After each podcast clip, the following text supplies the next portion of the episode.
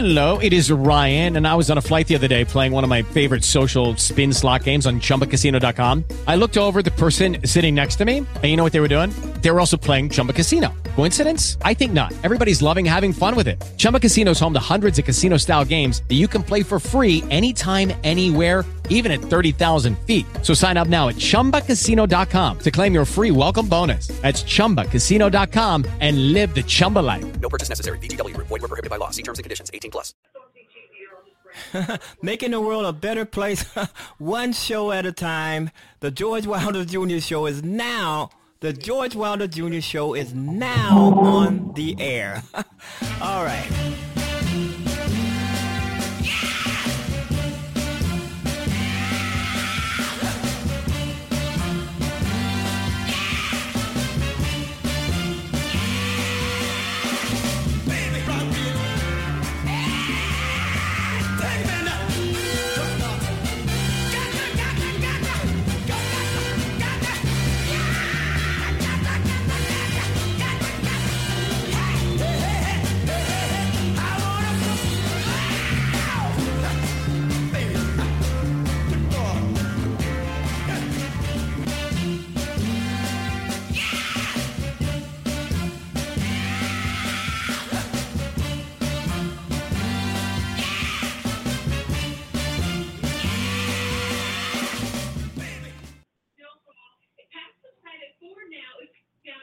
Finest Internet Radio Show, making a world a better place, one show at a time. The George Wilder Junior Show is now on the air. Take it away, Dad. All right. Thanks, everybody, for tuning in to the George Wilder Junior Show on Blog Talk Radio. We are still cold here in Chicago, and it is on a calendar. It says spring. What can I say? We're, it's cold, and I'm hearing that's going to be more cold as the week progresses, progresses, and uh, the George Wilder Junior Show is now on the air. And it's cold, but we're on the air, right? Um, yeah, I'm in my studio. I'm in the studio, a great studio, wonderful studio, man cave kind of a studio, and we're broadcasting out to the world. I have this great big window in front of us, and uh, you know, I can, you know. People are uh, uh, walking. Some people, some people are waving, you know, as they see me broadcast, right? Uh, and just hope they make it home to uh, uh, uh, turn on the show and uh, listen. All right, uh, you've been listening to the George Wilder Junior Show. You've been listening. You just started listening to the George Wilder Junior Show, and I very much, and I do appreciate that. All right, we're gonna have a lot of commentary, whatever, you know, talk and things of that nature on the George Wilder Junior Show. Anything goes today. Free talk, anything goes. I mean, I don't have a guest lined up for today, uh, probably next week, but not today. Somehow it just didn't happen. Uh, my guest for yesterday did not show up, so you know, sometimes you you have to do the show. Uh, Uh, um, you know, nothing stops the George Wilder Junior Show. It, it's going to always go on. It's going to always be here, um, guest or no guest. And I try to book people uh, all the time, but I can't guarantee that people will uh, actually do the show. There's some people who are who who who have done the show and who have done been on the show two or three times repeatedly, and I don't mind that. I, I said a lot of times, if you have something you want to. Uh, Share. Uh, this is a platform to do it from, at least one of them. You know, I know there's other radio shows out there. I know there's other podcasts out there, and and um, some of them are very, very good. I'll never forget. Thinking, speaking of podcasts, I'm not gonna uh, mention her name, but if I probably if I say something about her show on this show, and and, she, and if she's listening, she would probably know. No doubt about it, she didn't know who I'm talking about. But um, when I first started off, started off uh, doing Blog Talk Radio, I was listening to a lot of uh, internet radio just to try to get a feel of uh, uh, what's going on. So I listened to a, to a many of them, and some of them were good, some were very, very bad. I listened to some podcasts that were that were awful, and I'm not going to name them. I'm not going to because because if I'm calling a podcast awful, I'm pretty sure there's somebody somewhere saying you're sure George is awful. But anyway, some of them were very awful. Some were very, very good. I was shocked and surprised and amazed at the good ones. But then you got some, you, you, you've got some radio hosts, uh, internet radio hosts, podcast hosts. They don't give a damn about what they're doing. They're on one day a week, fifteen minutes a day or whatever. And then they're inviting me on to their shows. They're, George, would you like to do our show? Come on our show to have an interview. I say, when is your show on? Well, we're on one day a week and uh, uh, for fifteen minutes. I say, who's going to be listening to your show after, for fifteen minutes? I can't go on a show that's only lasts fifteen minutes or ten minutes or less. And uh, you got some shows out there, some radio shows out there, internet radio shows out there that last ten minutes or less. And these people think that they're a part of the uh, uh, uh, industry, you know. So, but it was this one lady. I think her show ran at least two, two or three times a week, uh, internet radio. And I, I was shocked that, that she was the radio host. She had, there was plenty of guests on her show, and, and uh, she she was just so nice and sweet. But I thought her show was a little bit boring. I thought it was kind of boring, but it was funny to me because I used to love her voice. She used to have this voice, and I, I can't. I'm gonna see if I can try to get it. I haven't gotten it in a long time, so I'm seeing if I could do her voice. She she was sweet and amazing, but she, her show was boring, and at least to me it was boring. You know, maybe not to you if you listen. Anyway, hi, this is her. This this this is how she sounded on her show, and every time I would listen to her show, and uh, I would just crack up. I mean, I would do all kind of belly laughs, but I would never tell her because she was a sweet lady, and I do think at one point in time she invited me on her show, but I never I never went because I didn't think it was, you know, the platform for me. Anyway, um, she would start her show by saying, hi, everybody. Hi, everybody. Hello, everybody. Thank you for tuning in. Thank you so much. Uh, we're going to be having Deborah Jones on the show today, and she's going to be very, very thoughtful and and shortcoming on my show, and I want to thank everybody out there for listening, and we're going to get right down to the show today. Thank you, everybody. And she would, uh, and and I would totally, totally listen to her show, and it was totally uninteresting to me, you know, but I'm pretty sure there's a lot of people out there who found it interesting. That's just me, you know. I mean, if I criticize someone's show, you know, I, I can also criticize my own. But uh, for me, it wasn't, it just wasn't a platform for me, because if you, if you um, know what you're about and you know uh, that something is not for you, then it's not for you. But she used to crack me up all the time. I mean, I used to. And that that is actually the way she sounded. That's actually, she may still be out there somewhere on on on on, the, on the internet radio, and she probably be more famous or more um, out there than I am. But uh, she sounded like a sweet lady. She sounded like she was honest. She sounded like she was religious uh, in some capacity. Uh, I don't really know uh, if that's true or not, but. Uh, Welcome to the George Wilder Junior Show, and hopefully we'll have some fun on this on this Thursday.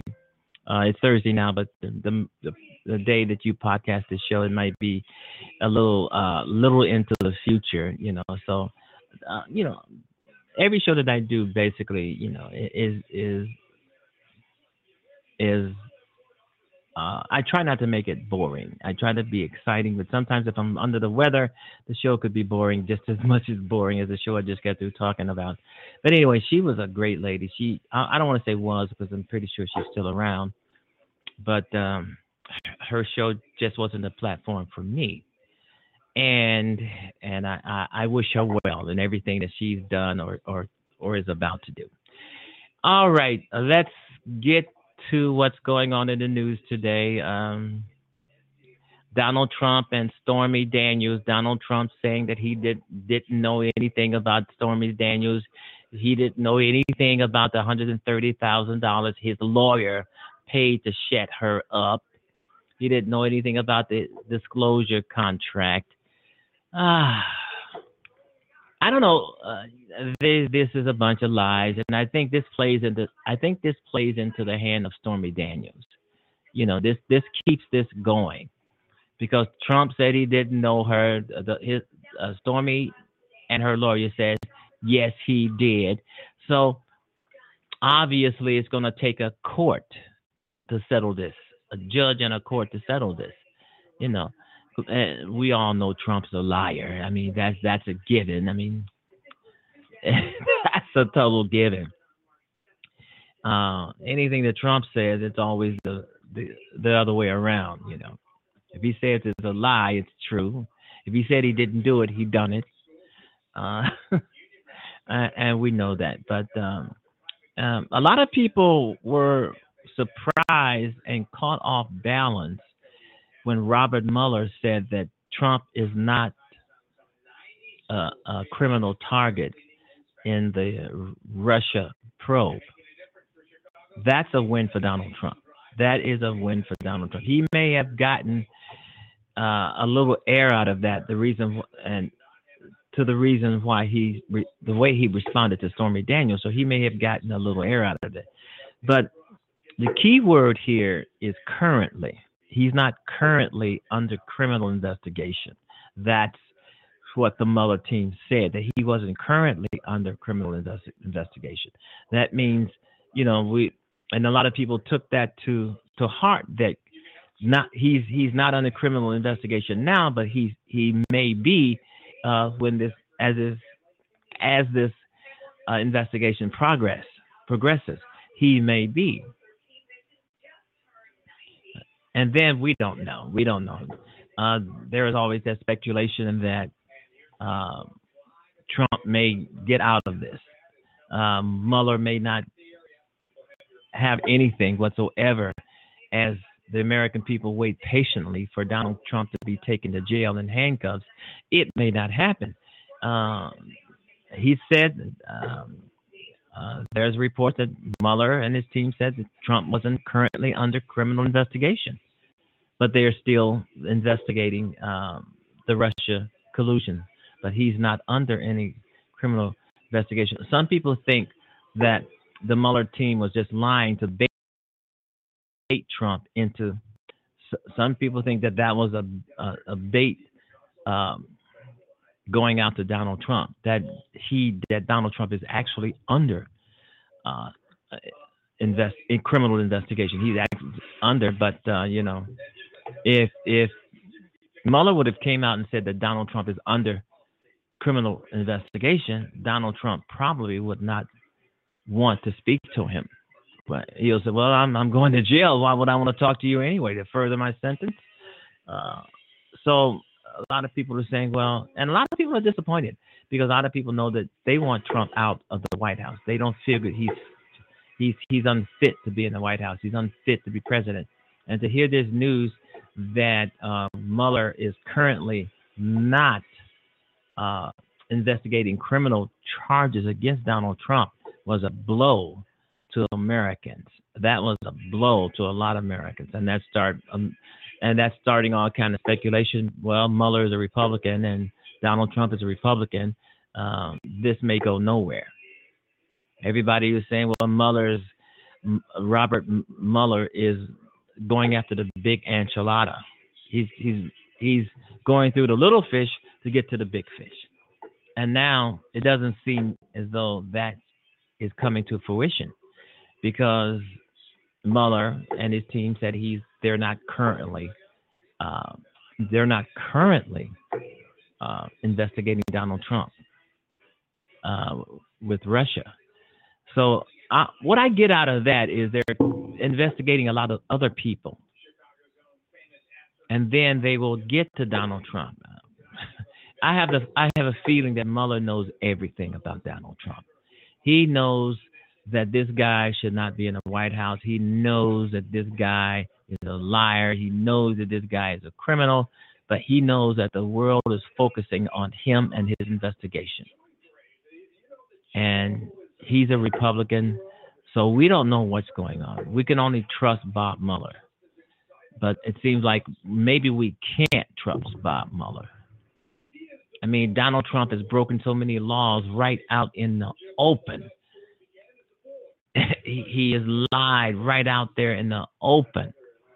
He has uh, trashed the Constitution right out there in the open. He doesn't give a damn about the Constitution. He doesn't think he's president. He thinks he's a dictator.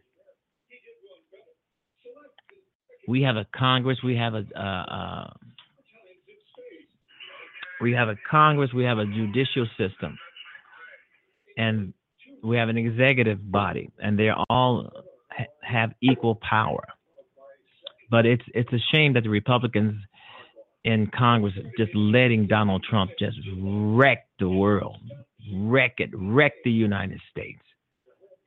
I'm pretty sure they're going to come out close to the midterms and um, try to uh, salvage some of this, but I don't think it's going to work. And talk about some of these tariffs that Donald Trump is putting on some of these goods. It's going to drive everything, if you, everything of everything through the roof.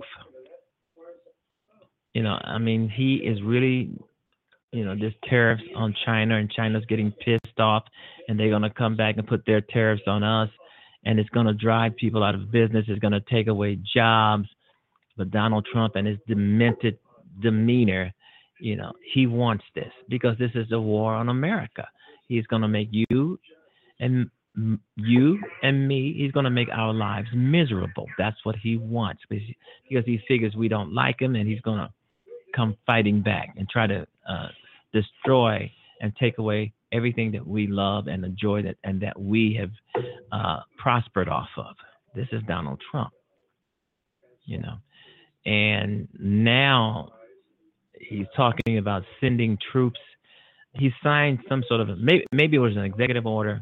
He signed an executive order sending um, National Guard troops to guard the border until there is a wall built. This is crazy. This is crazy.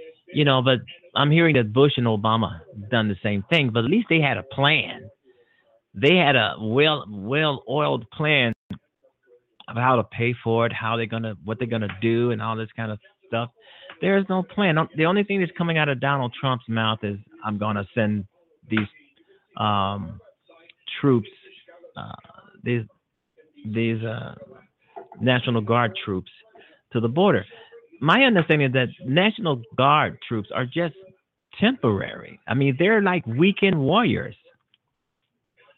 They're like weekend warriors, but I, I feel that the majority of them, the majority of these National Guard soldiers, women and young women and young men, I mean, they would have to volunteer to do this. I mean, I, I don't think you can just force and make them to want to do this.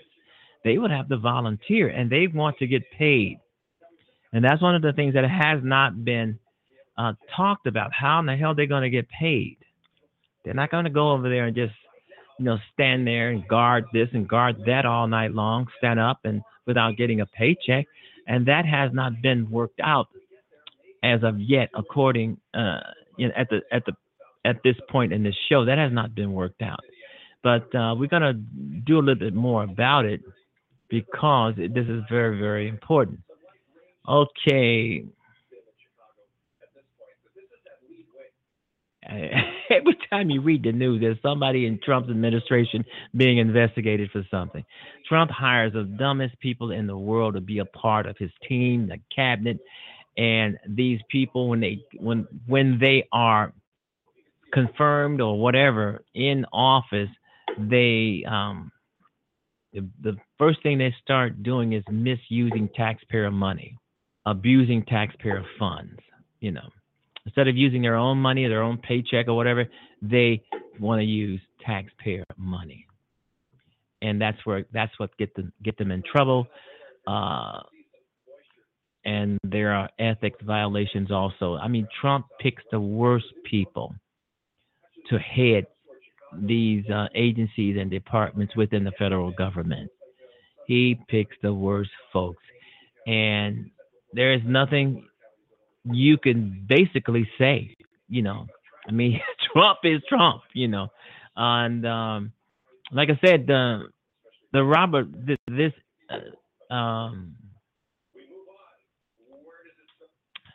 this bit coming from the um, Robert Mueller team that Trump will not be, uh, is not being at this time, currently at this time, is not being uh, invested, investigated as as criminal. Yeah, you know, it, it's a blow to Americans. It's a blow to all of us. It it might have been a blow to Donald Trump. He thought he was going to jail. Uh, he still may be going to jail. It's just that the, uh, uh, I'm pretty sure that um, Robert Mueller is probably, as I've said before, he's probably getting the uh, the little fish out of the way to get to the big fish so far. Who knows? Let's hope so. Trump is obsessed with Amazon because he wants to crush the Washington Post. Yeah, he wants to crush it. He does. And Jeff Bezos, uh, the C E O of Amazon, he owns the Washington Post. And Donald Trump wants to do that. I don't think he can do that, okay? Um, Trump is not a dictator. He doesn't have all the power in the in the world. Uh, he's the president of the United States. He doesn't he doesn't consider himself as being a servant of the people. He considered the people being his servants. And I, I just think he's making a mockery of the Oval Office. He's trashing the White House. He's and he's an idiot. You know, he's he's a buffoon and an idiot, a con man, you know, a clown. This is what this guy is. He does want to be a dictator. He wants to be like Kim Jong-un. He wants to be like his girlfriend, Vladimir Putin. He wants, these are dictators. And this is what Trump wants to be. But I don't think he's going, there's nothing going to happen. Uh, that's not going to happen. Okay? The midterms are coming. Please get out there and vote, folks. Uh, don't just throw Donald Trump out of the White House. Kick him out of the White House. The guy has, and as I've said before, every day leading up to the midterms, Donald Trump destroys a little bit more of the United States. Uh, and, and if you think about it, a lot of the things that Donald Trump is doing right now, he's not doing it through legislation. Congress has nothing to do with what he's doing. He's doing with his pen, the executive orders. This is how he's doing everything, through executive orders. He must have he must have written about a hundred of them or more, two hundred executive orders, sending troops to the um, to guard the, the the the border. That's an executive order. Upending all of Obama's executive orders, making uh, the air l- less cleaner. I mean, you can go on and on and on with the executive orders that he's signed. Majority of the executive orders that he's signed is about undoing Obama. He is so jealous of Obama. He wants to. He wants. He wants the world to know that he wants to try to make the world know, or that Obama never existed. He he wants Obama wiped off the books. But Mister President, Mister Donald Trump, that's never gonna happen, because you're the worst president in the United States. You're the worst president ever. You can't. You can't. Try to erase a memory of any president because you're so awful, and you continue to be awful. All right, you guys been listening to the uh, George Wilder Junior Show on Blog Talk Radio. Sometimes I get a little, a little um, passionate on the show. Here's Ashley Judd. We've done this before on the show, but uh, this is Ashley Judd. She's such a great speaker, a great talker. Uh, In some cases, I think she'd be a great actress if she gotten the right parts. But anyway, this is interesting.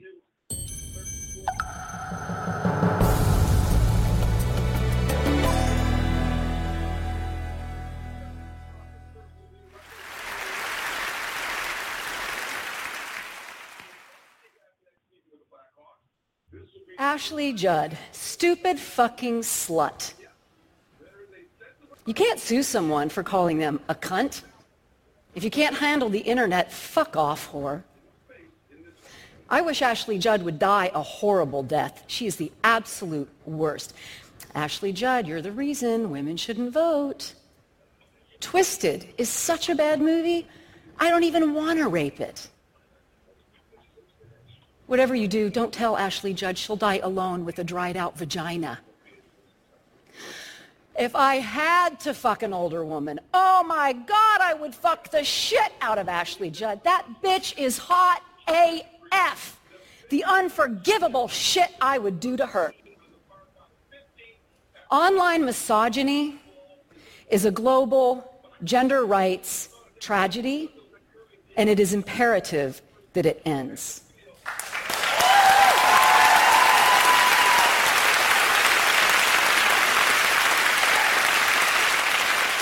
Girls' and women's voices and our allies' voices are constrained in ways that are personally, economically, professionally, and politically damaged. And when we curb abuse, we will expand freedom. I am a Kentucky basketball fan, so on a fine March day last year, I was doing one of the things I do best. I was cheering for my Wildcats. The daffodils were blooming, but the referees were not blowing the whistle when I was telling them to. Funny, they're very friendly to me before the opening tip, but they really ignore me during the game.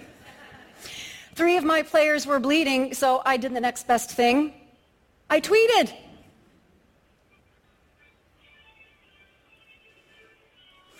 It is routine for me to be treated in the ways I've already described to you. It happens to me every single day on social media platforms such as Twitter and Facebook.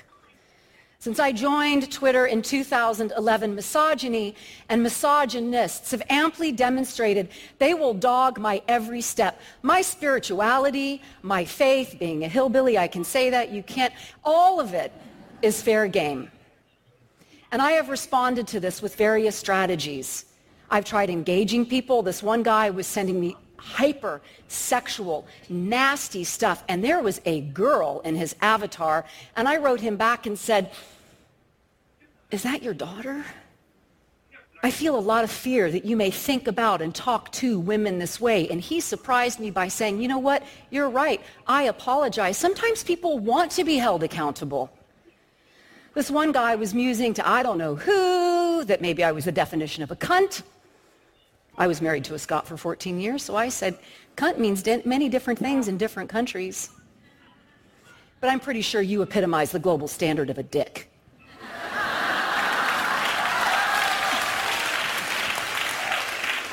I've tried to rise above it, I've tried to get in the trenches, but mostly I would scroll through these social media platforms with one eye partially closed, trying not to see it, but you can't make a cucumber out of a pickle.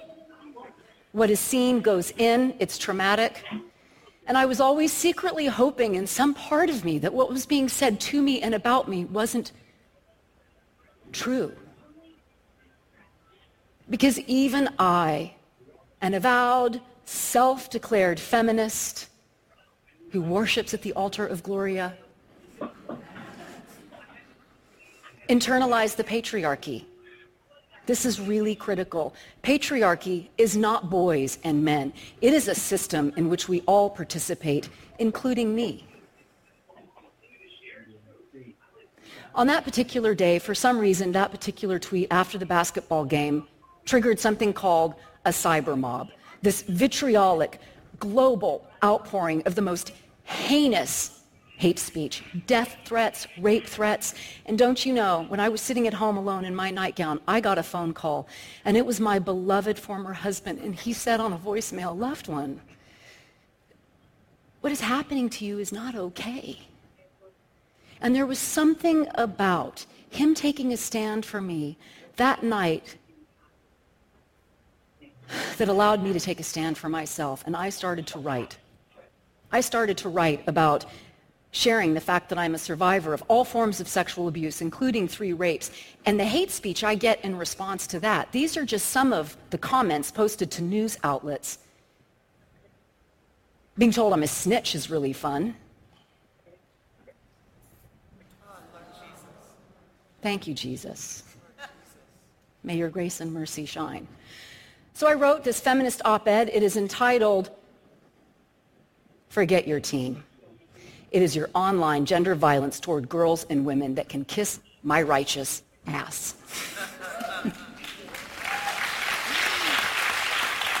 And I did that alone, and I published it alone because my chief advisor said, "Please don't." the rain of retaliatory garbage that is inevitable. I fear for you.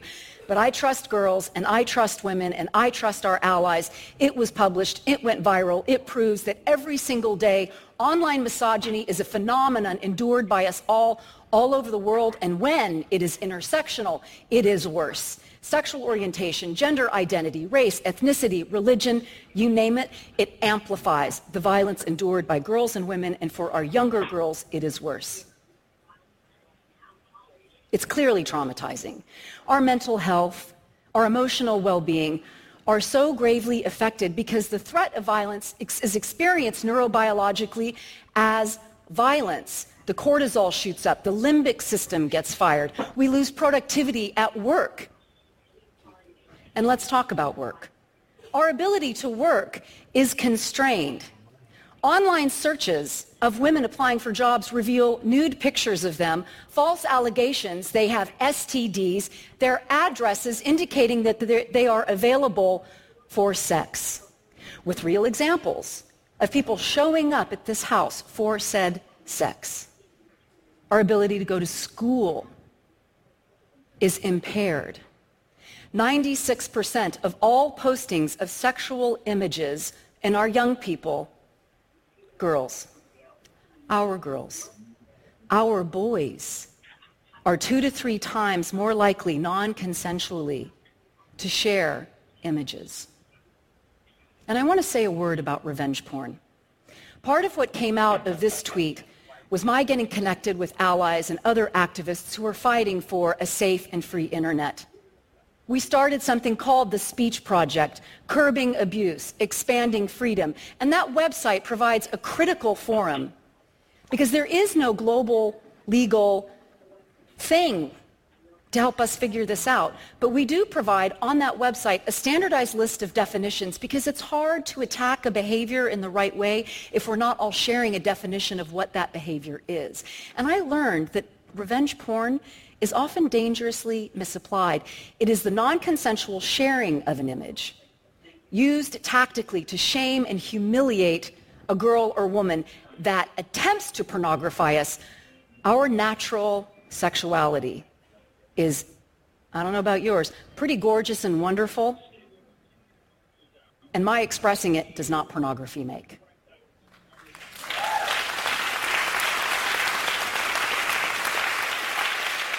So I have all these resources that I'm keenly aware so many people in the world do not. I was able to start the Speech Project with colleagues. I can often get a social media company's attention. I have a wonderful visit to Facebook H Q coming up. Hasn't helped the idiotic reporting standards yet. I actually pay someone to scrub my social media feeds, attempting to spare my brain the daily iterations of the trauma of hate speech. And guess what? I get hate speech for that. Oh, you live in an echo chamber. Well, guess what? Having someone post a photograph of me with my mouth open saying they can't wait to come on my face, I have a right to set that boundary. Okay.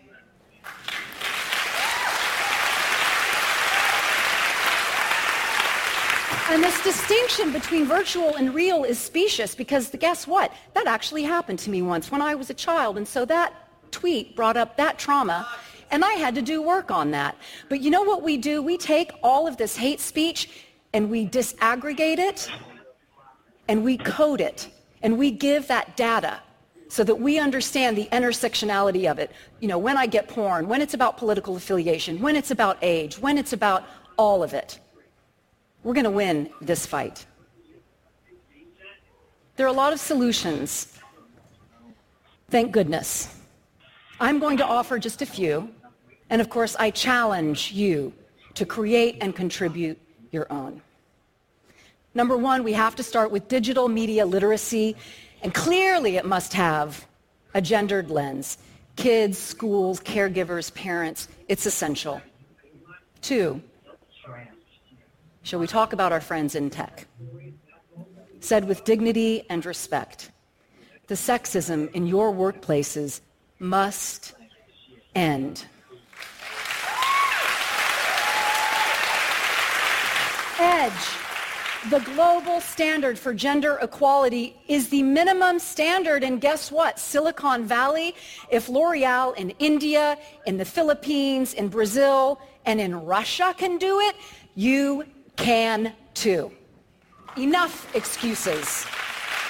Only when women have critical mass in every department at your companies, including building platforms from the ground up, will the conversations about priorities and solutions change. And more love for my friends in tech, profiteering off misogyny and video games must end.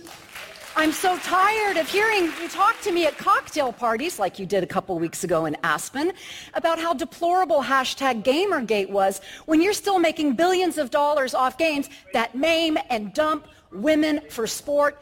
Basta, as the Italians would say. Enough. Our friends in law enforcement have much to do, because we've seen that online violence is an extension of in-person violence. In our country, more girls and women have been murdered by their intimate partners than died on nine eleven and have died since in Afghanistan and Iraq combined. And it's not cool to say that, but it is true. We care so much geopolitically about what men are doing over there to women over there.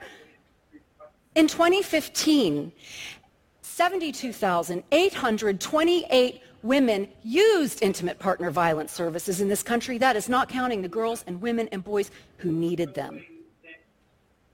Law enforcement must be empowered with up-to-date internet technology, the devices, and an understanding of these platforms, how they work. The police wanted to be helpful when Amanda Hess called about the death threat she was getting on Twitter, but they couldn't really when they said, "What's Twitter?" Our legislators must write and pass astute legislation that reflects today's technology and our notions of free and hate speech. In New York recently, the law could not be applied to a perpetrator because the crimes must have been committed, even if it was anonymous. They must have been committed by telephone, in mail, by telegraph. The language must be technologically neutral. So apparently, I've got a pretty bold voice. So let's talk about our friends, white men. You have a role to play and a choice to make. You can do something, or you can do nothing. We're cool in this room, but when this goes out, everyone will say, "Oh my God, she's a reverse racist." That quote was said by a white man, Robert Morris, chairperson, PricewaterhouseCoopers. He asked me to include it in my talk. We need to grow support lines and help groups, so victims can help each other when their lives and finances have been derailed. We must, as individuals, disrupt gender violence as it is happening. ninety-two percent of young people, twenty-nine and under, witness it. seventy-two percent of us have witnessed it. We must have the courage and urgency to practice stopping it as it is unfolding. And lastly, believe her. Believe her.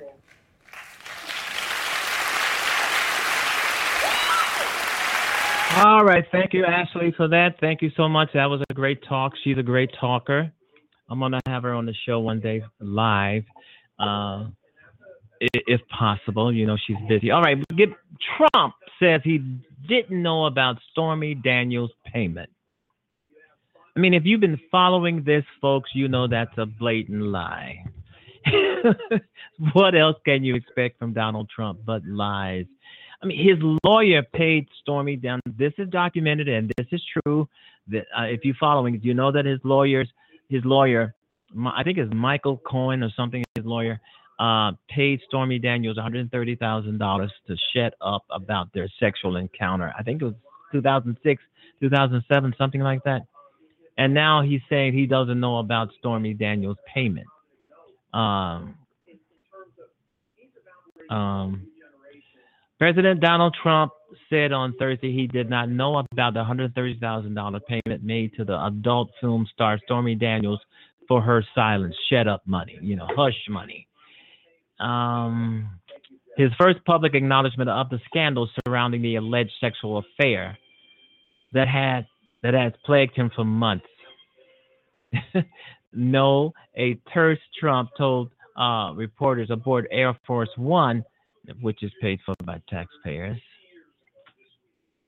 when questioned about his knowledge about the of the payment, which was made by his private attorney, private attorney, his private attorney.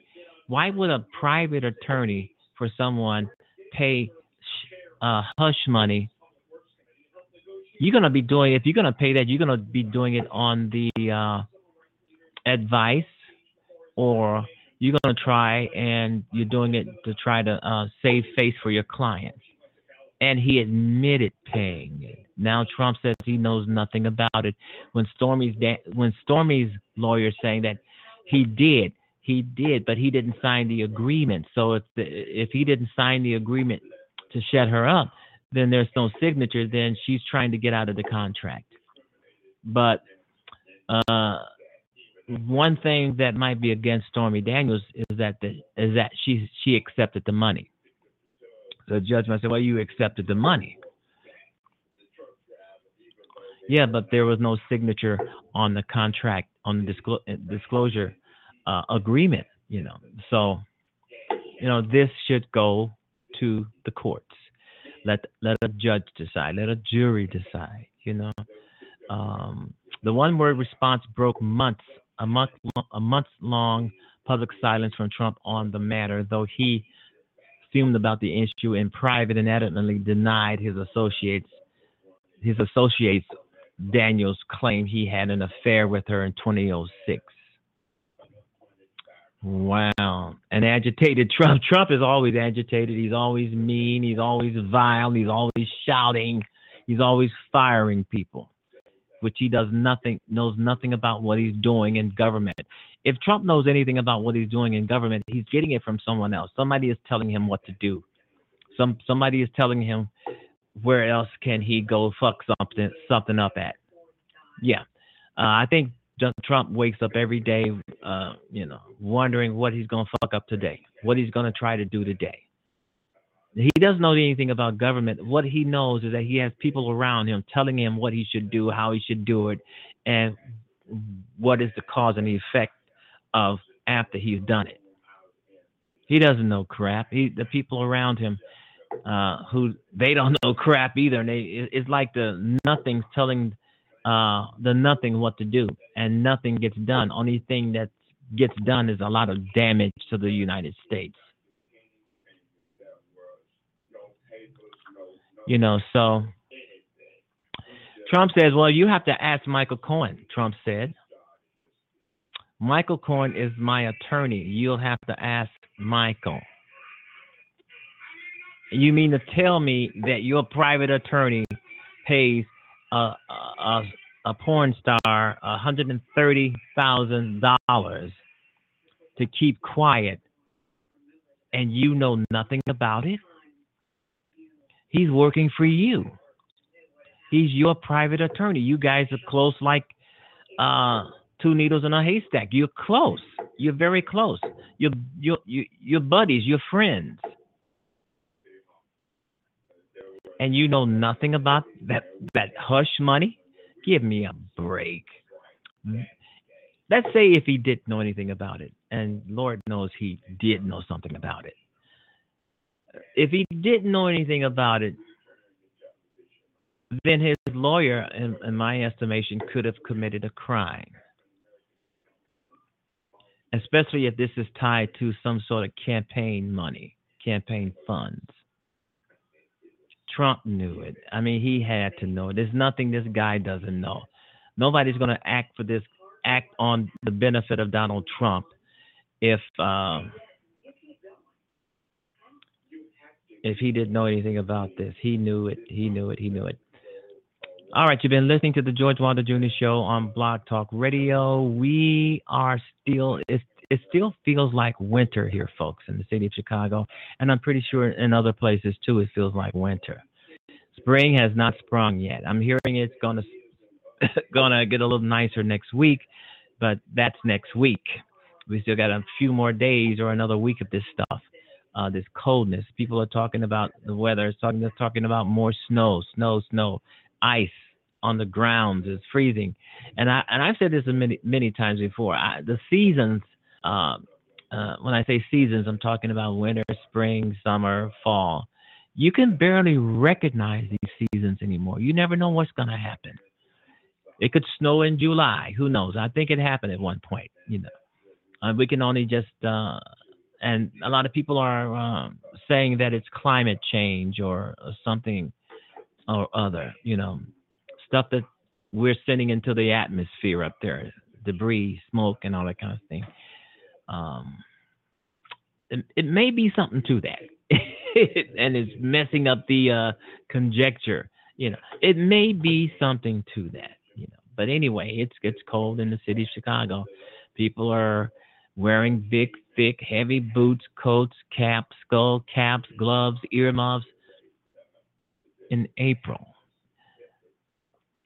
So next month, um, May, who knows what's gonna hell happen, you know? And uh, you know, it, it's just something um, you have to deal with. And on yesterday's show, we did a tribute to Doctor Martin Luther King because it was his uh, April fourth was celebrating his um, his fifty years after his death. He was assassinated by James Earl Jones. I, uh, you, you hear all these celebrations of Martin Luther King, but you never hear about the um, the alleged. Uh, he always denied he didn't do it, but uh, James Earl Jones. You have ever you never hear hear, hear his name, you know. But my, he was assassinated, and uh, it seems like when people die, you learn so much about them when they're dead than when you knew when you knew them when they were alive. Um, stuff like that. Uh, yeah, this Stormy Daniels thing is not going to go away, folks. It's not going to go away. You've been listening to the George Wilder Junior Show on Blog Talk Radio, and we will be right back. Better place, one show at a time. The George Wilder Junior Show is now. The George Wilder Junior Show is now on the air. All right.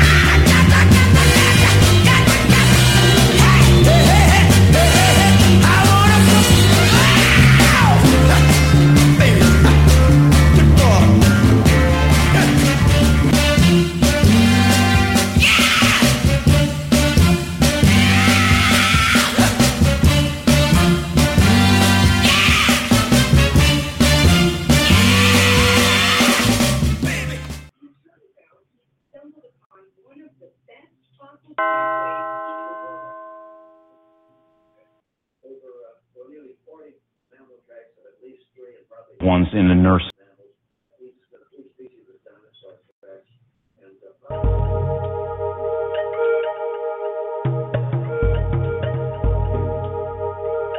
All righty.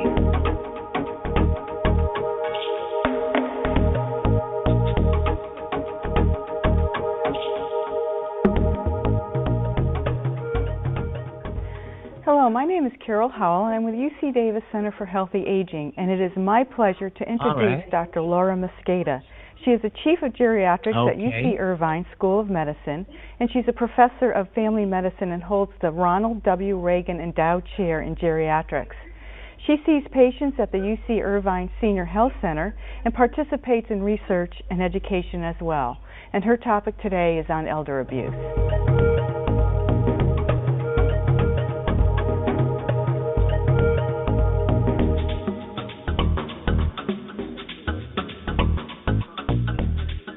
Thanks, Carol. It's a pleasure to be here to talk to you about this important topic of elder abuse. It's going to be a challenging topic, though. This is something that we don't talk about very often, and I think we really need to start challenging everybody in our society to think about this issue of elder abuse and understand it a little bit more. It's challenging in a number of different ways. I want people to imagine what it's like in terms of, of what elder abuse really is, to really ponder what it means to people, to take it beyond just the fact that, oh, that's a real shame that this occurs in our society, but to understand it as the trauma it really is to the people who are directly affected by it and everybody who loves them. I want you to acknowledge that this really exists, and I'm going to prove it to you as we talk today. Um, and I want you to believe two things. I want you to believe that anyone can be a victim and anyone can be a perpetrator. And this, I think, is particularly challenging for us to really understand and take in. Well, what do we mean when we talk about elder abuse? There are a variety of, of categories of elder abuse as defined in state law in California, and, and I have them listed here on the screen: physical, sexual, financial abuse, neglect by other people towards somebody, neglecting yourself, um, issues of abandonment and abduction where people are actually taken across state lines, um, and psychological abuse. All of these types of abuse that I've just uh, mentioned are reportable abuse. Um, in other words, we are required, many of us, to report these to the state if we have a suspicion. Um, although psychological abuse or emotional abuse is an optional report. We're going to focus in on uh, the topic of physical abuse, neglect, and, um, uh, and some issues related to sexual abuse as well. I'm going to go through a few examples, and um, unfortunately I have to tell you that these examples are based on real cases um, that I have been involved in. Here's an example of financial abuse. A fifty-five-year-old woman who threatens her mother. If you don't sign over, sign on the dotted line to pay for my car, you're going to go into a nursing home. Another example, a thirty-year-old man who befriends a, a widow. She's lonely, she's depressed, she lost her husband less than a year ago. Um, and, and what people who are sort of predators will often do is find a hole, a gap, an emotional need somebody has, and fill that. And what does he do? He obtains the password for her A T M card and, and offers to help her buy groceries. And then he also helps himself to cash so that he has some for his own spending, to the tune of tens of thousands of dollars over a period of a year. Examples of physical abuse, pulling somebody's hair, in fact, dragging somebody by their hair across a carpet, throwing food or objects at somebody, denying access to pain medication, um, slapping, hitting, punching. A recent case I'm involved in involves a sixteen-year-old girl who was punching her grandmother in the face. These are the sad realities of what's going on. One of the more hidden types of abuse that I'd like to bring to your attention has to do with neglect. And before I give you some examples of neglect, I think it deserves a little bit of an explanation. When we talk about neglect, we're talking about a relationship, somebody who has assumed responsibility or care and custody for another individual who's unable to care for themselves. And when this person who has assumed this responsibility does not provide appropriate care, such as basics, food, clothing, and shelter, medical care, making sure the person's hygiene is reasonably taken care of, looking after things like health and safety hazards. When these things are not attended to in a reasonable way, we call this neglect.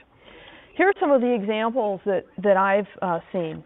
People who are lying in urine and feces, and I don't just mean a dirty diaper for a few minutes here or there. I mean people who are lying in their own urine and feces for hours, days, weeks at a time. People who have very elongated, filthy nails, matted hair, living in filthy conditions. People who are not fed or given fluids and they become malnourished and dehydrated. It's not good enough for somebody who's unable to, to get around to just leave some food at the bedside if they can't reach for it and feed themselves.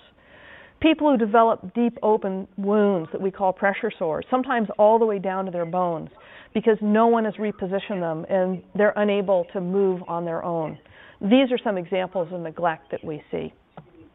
Well, how common yeah. is this problem of that elder is. abuse?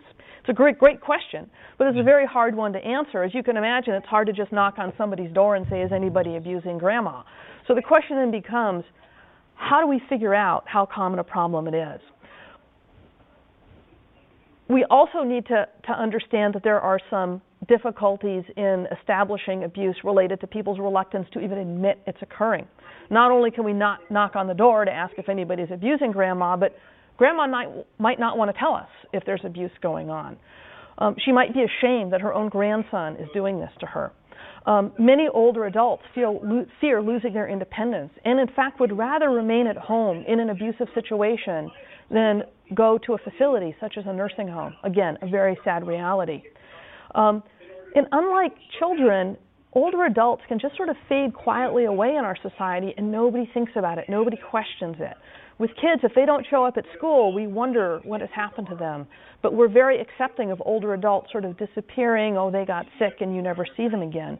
So it's hard to know really what's going on sometimes. People who are being abused might be so incapacitated physically, cognitively, emotionally, that they're unable to even report that they're being abused. So people might be too incapacitated to report, but the other thing that sometimes occurs is that signs of abuse may be missed or mistaken for, for usual aging. After all, it's pretty common to have bruises as we get older. It's not uncommon to have a hip fracture, and so it can be really difficult to tell whether or not some of these injuries were a result of abuse or just something that happened by mistake. So I'm going to give you our best guess or guesstimate um, in terms of how common abuse is, but we also want to recognize that it probably is an underestimate. The best study we have so far is called the National Elder Abuse Incidence Study, published ten years ago now, uh, nineteen ninety-eight, where there was some attempt to quantify the problem. And this is what they found, is that in a one-year period, there were two hundred thirty-six thousand reports of seniors abused at home and fifty thousand reports of abuse in nursing homes. I want you to really pay attention to this, because one of the common myths is that abuse occurs in nursing homes and it's really not an issue in society, when the reality is, is that the vast majority of abuse occurs in private homes, and the most common perpetrator is a family member. What did they learn? Well, not only do you have two hundred thirty-six thousand reports of, of abuse in the community, fifty thousand in nursing homes, but for every report of abuse, at least five, some people think maybe triple that, go unreported. So when you look at the numbers, you're talking about at least a million older adults in nineteen ninety-eight victims of abuse. This is a big problem. So what happens now when we start projecting out in terms of numbers of older adults who live in the United States? And let's take a look at a graph for just a moment to, to, uh, to examine this issue. You can see that the number of people over the age of sixty-five, of course, is rapid. rising at a very, very rapid rate. One of the wonderful things now is that our life expectancies um, have gone up in a very dramatic fashion in just the past one hundred years. But pay attention in particular to this red line, people who are eighty-five and over. They are the most rapidly growing segment of our society in the United States. Uh, their numbers of people over the age of eighty-five are growing at an exponential rate. Look at the way the number takes off after the year two thousand thirty, and that's not very far off. Why do we have a special category for elders? I mean, um, in California, the law is that after the age of sixty-five is when we call something elder abuse. Does that mean it's okay to abuse somebody when they're sixty-four, and then the, on their birthday at sixty-five it becomes criminal? Well, the reason we really talk about this special category for elders is that as we grow older, we do become more vulnerable to mistreatment. And so it just becomes a practical matter to have kind of an age cutoff for it, which I think is a reasonable way to go. What are some of these vulnerabilities? Well, as we grow older, it might be harder to defend ourselves from being abused. It might be harder to defend yourself from somebody coming at you with a blow.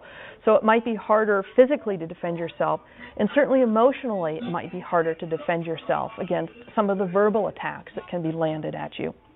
You also may be more dependent on others than you have in the past. Uh, we're all used to and enjoy being fairly independent creatures. And now if we begin to have some difficulty and we need help with very personal things like dressing, like grooming, like hygiene, all of a sudden there are more people involved in your life, more hands touching you. And again, vulnerabilities uh, increase. There's also this fear that we talked about a few minutes ago, fear of losing your independence if a report is made. So now somebody might really be able to threaten you. Sign over the house or I won't let you live in your own home anymore, to help you stay in your own home. You'll have to go into a nursing home. Older adults are very susceptible to these sorts of threats, and that's quite easy to imagine. I want to spend just a moment talking to you about dementia as a special issue. I certainly have observed time and time again that people with dementia are particularly vulnerable to elder abuse. Alzheimer's disease, of course, is the most common type of dementia, and we need to recall that dementia is not just memory loss, but loss of other cognitive functions, so that people with a dementia certainly have short-term memory loss, but also have problems with things like judgment, reasoning, insight, language, difficulty comprehending things. And so you can imagine, as people go through different stages of dementia, their risk of abuse also can be quite high. So in the early stages, when you're having memory trouble and difficulty comprehending things, people might have you sign on the dotted line, and you might lose thousands of dollars, you might lose your house, other sorts of financial abuse that occurs. As people then move through the different stages of dementia and in the very end stage be very dependent, they may end up suffering from some very severe neglect. Dementia gets much more common as we grow older. So if you look at everybody over the age of sixty-five, about three to five percent of people have a dementing illness. But past the age of eighty-five, you're probably dealing with close to half of our population with dementia. And remember back to that slide we looked at a moment ago in terms of the growth of people over the age of sixty-five, the growth of the number of people over the age of eighty-five in our society. People who have dementia may be unable to report abuse. You may know, no longer be able to use a telephone um, or know how to make a report. One thing that really scares me is we tend to really discount people who have dementing illnesses like Alzheimer's disease. So if a report is made, they're not believed. After all, they have a dementia. We really can't believe anything they say, and they get discounted. And people, particularly in the middle and later stages, may be unable to even recognize that they're being abused because they have such severe cognitive difficulties, they don't even comprehend the bad situation that they're in. Well, why is this happening? Why does elder abuse occur? Um, and we don't really know the answer to this question, but I want to throw out a few possibilities for us to think about, and perhaps you can argue about them with some folks later on.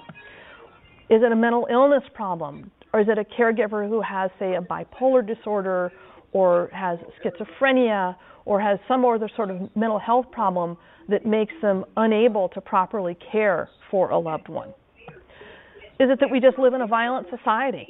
That now pushing and shoving and, and um, um, hitting people has become more commonplace, and this is now translating into older adults as well. Is it a sense of entitlement? I'm going to get that money anyway, I may as well get it sooner than later. Is it stress? Boy, I'm trying to take care of the kids, my husband wants dinner as soon as he gets home, and now I'm taking care of his mother, my mother-in-law, and I just can't handle all this, and she keeps asking me the same question over and over again, and finally I just can't take it, so I just feel stressed. Or is that an excuse? Is it, as many people in the domestic violence community talk to us, really an issue of power and control? And we certainly see domestic violence in late life. Is it an issue of ageism? Do we just not care about what happens to older adults in our society? Um, do we just feel that, well, they're old anyway, so it doesn't matter as much? This scares me, but I've heard people speak like this. It's not as important if an older adult gets abused than if a child gets abused because they're not going to live that much longer anyway. I think this is a horrible notion, and as a society we need to confront that many of us carry these beliefs deep within us. So some questions to ponder. What is our responsibility as family members? What is our responsibility as neighbors and friends? Are we ageist? Or do we have some concern about violating privacy? And we're always trying to balance these sorts of issues out. We don't want Big Brother watching after us. On the other hand, if we have a concern about a neighbor or a friend who we haven't seen, what is our responsibility to check in and make sure that they're okay, that they're not being isolated and kept in a back room, and that nobody's allowing phone calls to come in? I don't have answers. Right now I have questions that I'd like people to think about. What is our responsibility as a society? Are there laws that need to be enacted, or are there laws that are barriers right now to doing a good job in terms of care for older adults who are vulnerable? What role could the government play? What role should the government play?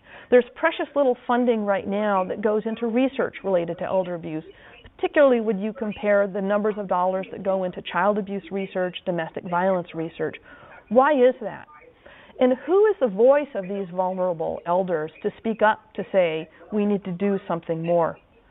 What policies do we have in place right now that either allow or prevent elder abuse from occurring?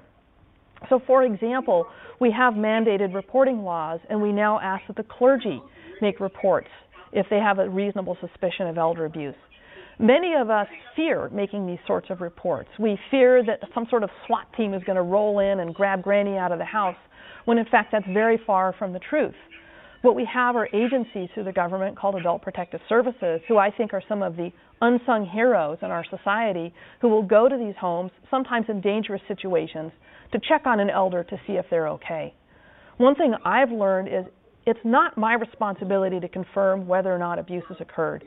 My responsibility as a healthcare provider and my responsibility as a citizen is simply to have a reasonable suspicion. If I have enough of a concern that abuse is occurring, I have a responsibility to report to Adult Protective Services to ask them to check on this person who we have some worries about. They'll then go to the home and hopefully try to make a face-to-face visit and establish whether or not there really is a problem going on. Why is this important? Why should you and the public really care about this issue? Remember this slide? Remember about the number of older adults who are growing in our society? Even if the percentage remains the same in terms of how common elder abuse is, the mere fact that we have growing numbers of people in our society means that this is going to be a growing problem, particularly because we don't yet understand enough about mechanisms to prevent abuse, which of course is our goal. So as the number of older adults in our society grows, and the number in particular of people over the age of eighty-five, the most vulnerable members of our society, grows at an exponential rate, we have to care, and we have to really take more of an activist role in preventing and identifying and doing something when we think elder abuse has occurred. Someday this could be you. Any one of us can be a victim. Any one of us can be a perpetrator. We need to understand and believe these as truisms. I hope I've gotten you a little bit angry. Um, I hope I've stimulated your interest so that you'll want to learn more about the issue of elder abuse. I hope that you'll want to get involved in either a small or a big way. A small way that you can get involved would be to just go and tell five people about what you've learned. Just tell five people that this is a problem, and you'll help us a great deal. You can also join an organization that we're starting called Elder Peace, which is really a grassroots advocacy organization. Because if you're eighty-five years old and you have Alzheimer's disease and you're being abused, you have no way to really go vote. You have no way to advocate for yourself. And we really need to help folks on their behalf so that this problem doesn't continue. I thank you for your attention. Thank you. Was now on the air. Freedom. This is what I call freedom. Well, I want to say, I want to tell you, I want to say.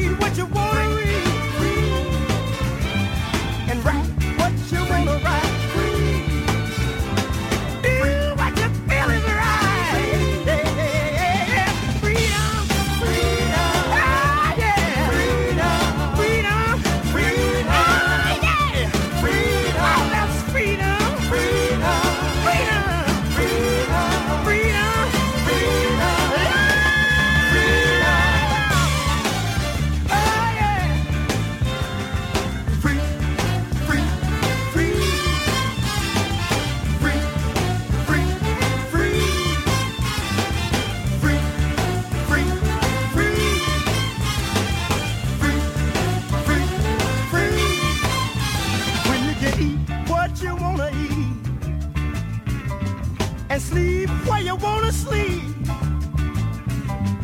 and say what you wanna say, and let the children play where they wanna play, and work when you wanna work, flirt when you wanna flirt. Oh, that's freedom, freedom.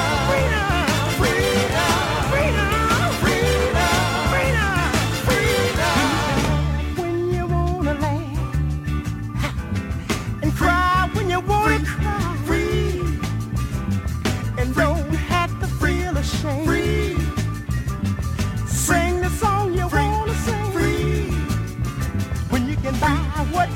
wanna buy free with no one to ask you why. Dress the way you wanna dress, free just because you feel it's best. Walk the way you wanna walk, free talk the way you wanna talk, free shop the way you wanna shop, free no one to put you out.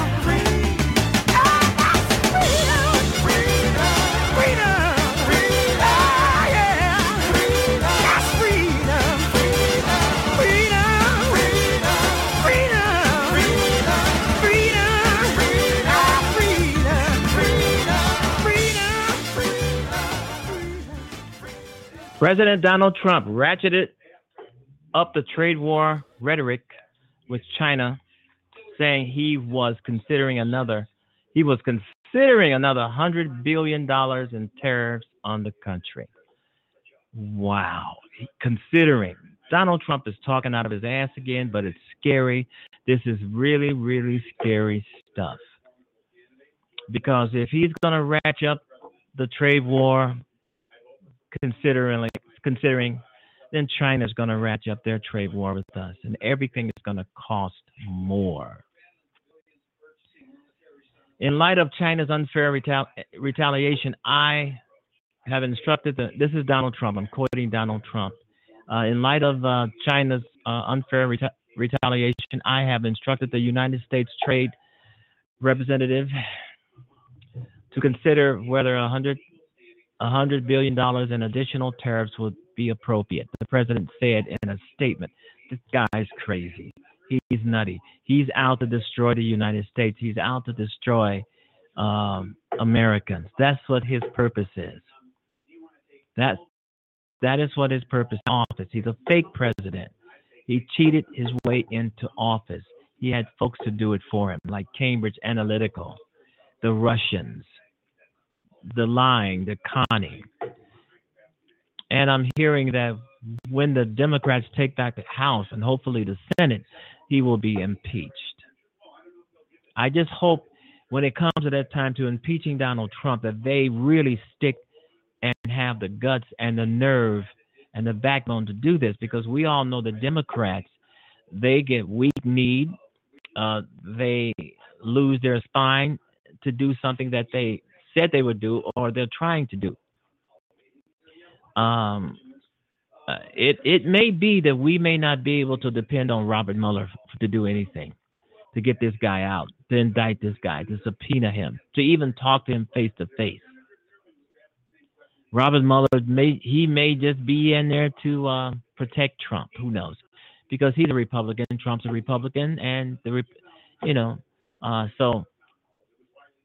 It's always that possibility that uh, Robert Mueller will not get this guy, because he came out saying that Trump was not currently being investigated for criminal uh, behavior, which is which which we know that's that's unrealistic. Uh, uh, so I don't know. And then there's people saying maybe Stormy Daniels will bring him down. I don't know. This guy seems to dance out from under all of this. But I don't think he's going to dance out from under the the, uh, the midterm election. And he's doing all of this. He's doing so much damage leading up to the uh, midterm elections, twenty eighteen November. Uh, and I know the Republicans are scared. I know they're sh- quaking in their underwear because this, this guy is messing it up. They're going to be voted out of office. And I've said this many times, vote, vote, vote, vote, vote the Republicans out. We see what they're about. We know what they're about. They're a criminal, or they are a criminal enterprise. There's no doubt about that. If Mueller can't see that, then, you know, then we're in trouble all the way up to until the uh, midterms, period. And we will vote them out. Donald and Donald Trump hopefully will be impeached out of office. You know, and, and by Trump doing so much damage to the United States leading up to the midterms, it's just going to make Americans vote more viciously. Walk through burning fire to get to the polls. Walk through a earth, walk through an earthquake or uh, a swamp to get to the polls to vote this guy out, because he's hurting America and he's hurting the world.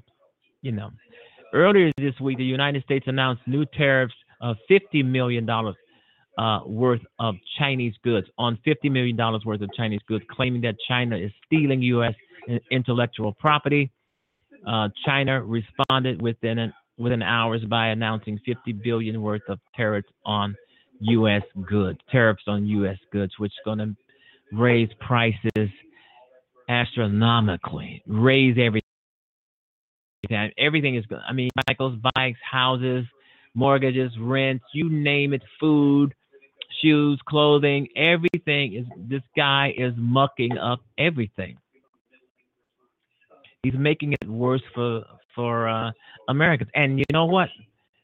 He's making it worse for Americans. He's making it he's making it a lot worse for America, because he just don't give a fuck. Donald Trump does not give a good fuck. He doesn't care what you think, I think. He doesn't care what I say or anybody else say, even if they're his supporters. He don't care, because farmers, uh, they're decrying these tariffs. But Trump doesn't give a damn. He's he's living in a warped universe. While the Republicans in Congress, who control Congress, they are doing nothing. So they're just as bad as Trump, because they're letting this guy just ruined and screw over everything, because they're too fr- afraid to confront him. They're too afraid to actually represent the American people and to represent the United States of America and to represent the Constitution of the United States.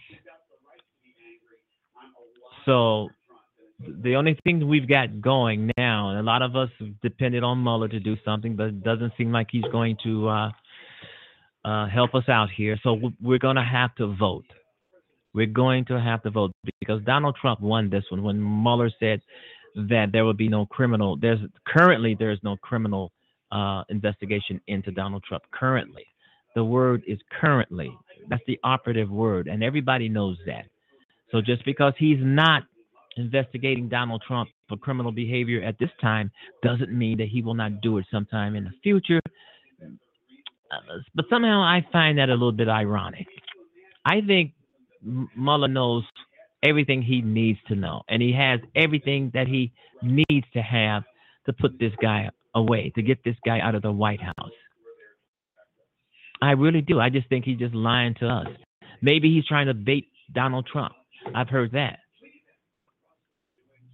But I, if he's trying to bait Donald Trump uh, into talking talking uh, to him by lying, I think that's uh, a no. I think I don't think that's right.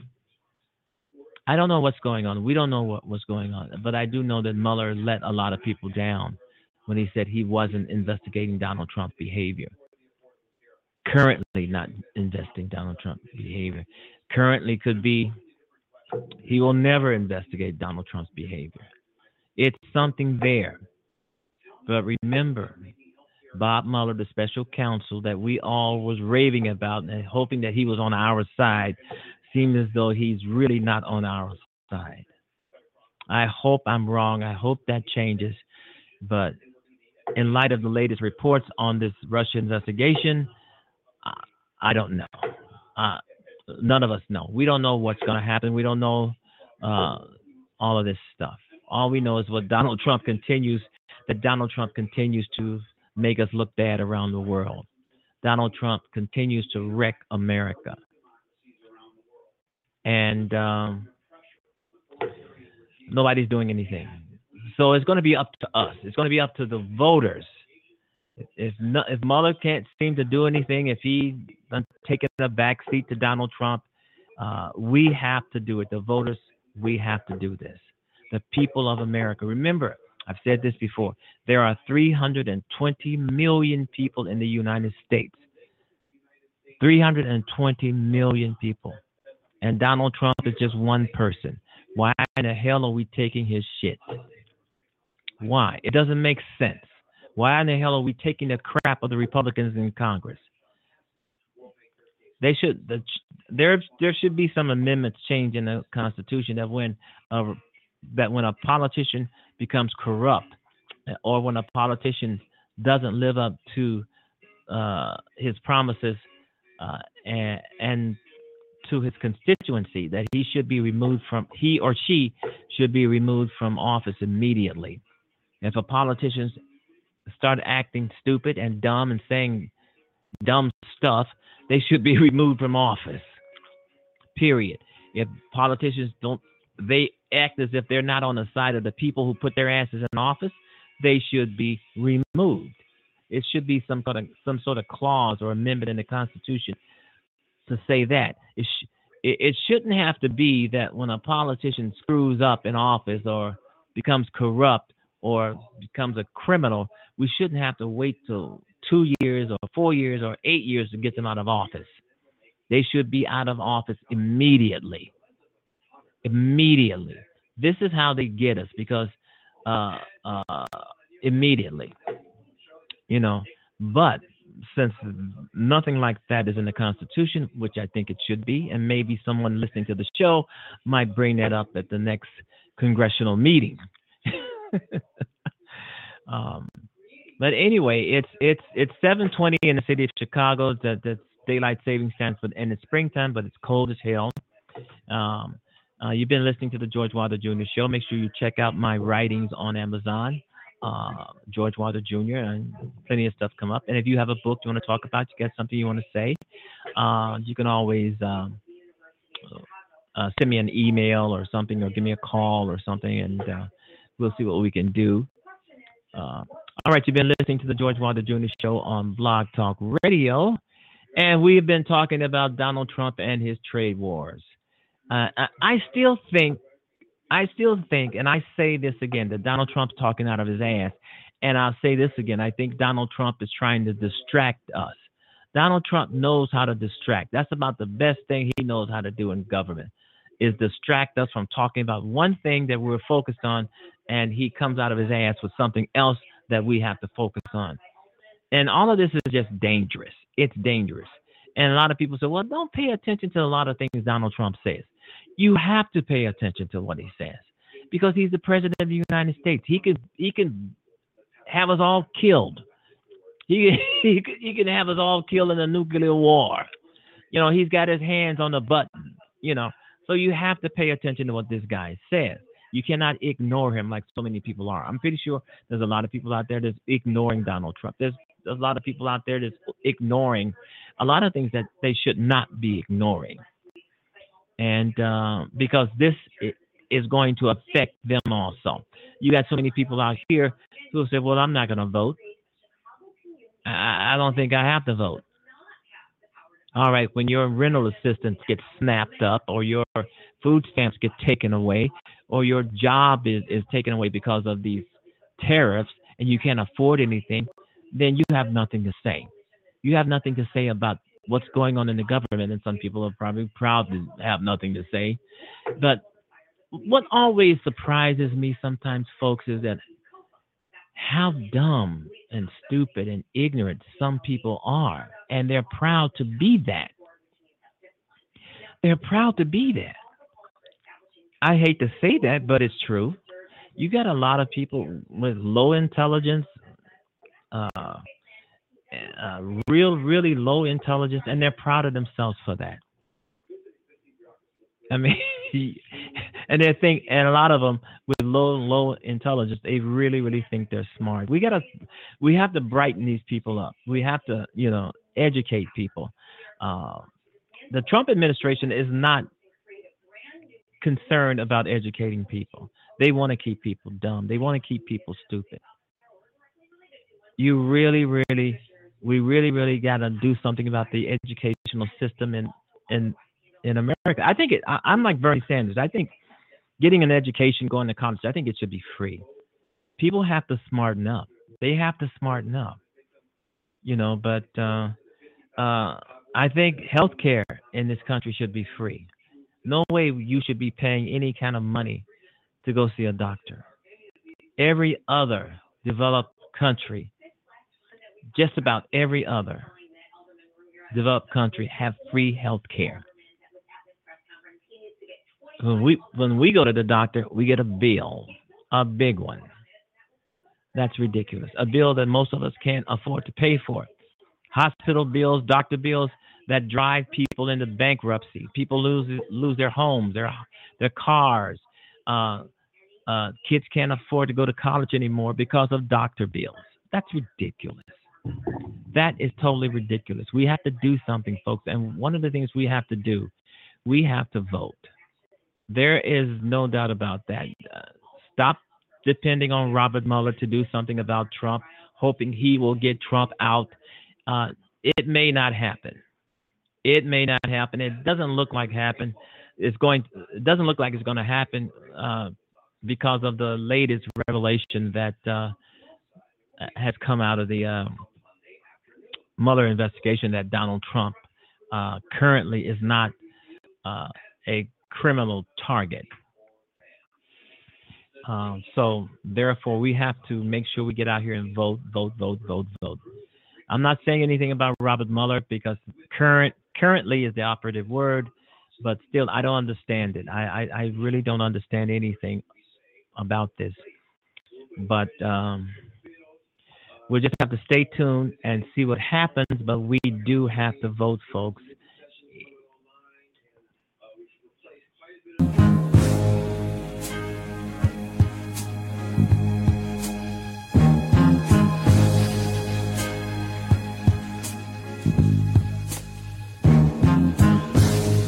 Heaven help the child who never had a home. Heaven help the girl who walks the streets alone. Heaven help the roses if the bombs begin to fall. Never saw.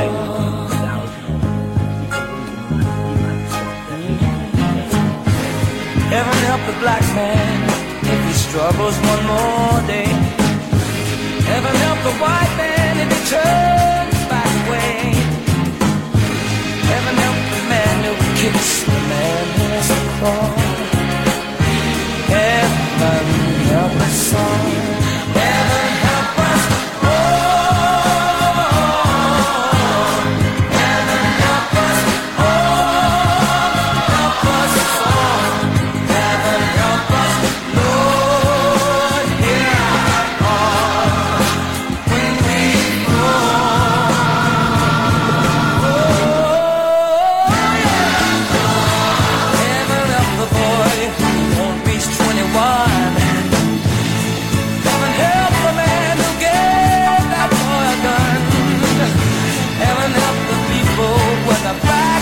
The wall. Lord,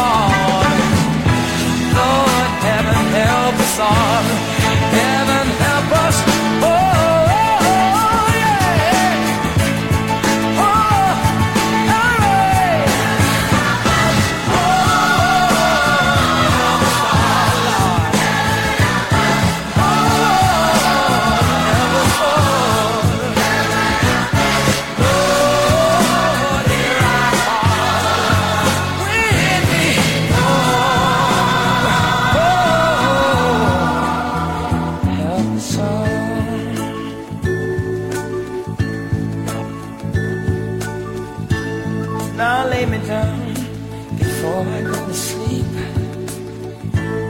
Troubled world, I pray the Lord to keep keep hatred from the mighty and and the mighty from the small. Heaven help us all.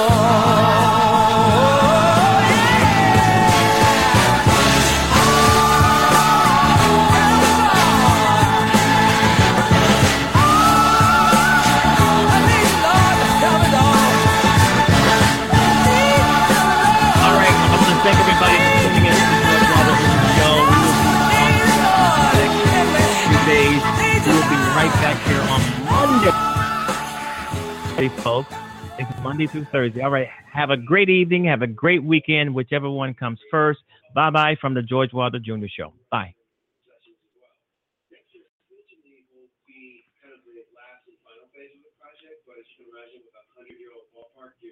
I don't know. I'm going to try and do eight o'clock. I might as well. I'm going to be on a lot longer because people are trying to listen. Hey guys, it is Ryan. I'm not sure if you know this about me, but I'm a bit of a fun fanatic when I can. I like to work, but I like fun too. It's a thing. And now the truth is out there. I can tell you about my favorite place to have fun. Chumba Casino. They have hundreds of social casino style games to choose from with new games released each week. You can play for free anytime, anywhere. And each day brings a new chance to collect daily bonuses. So join me in the fun. Sign up now at chumba casino dot com. No purchase necessary. V G W Group. Void where prohibited by law. See terms and conditions. eighteen plus.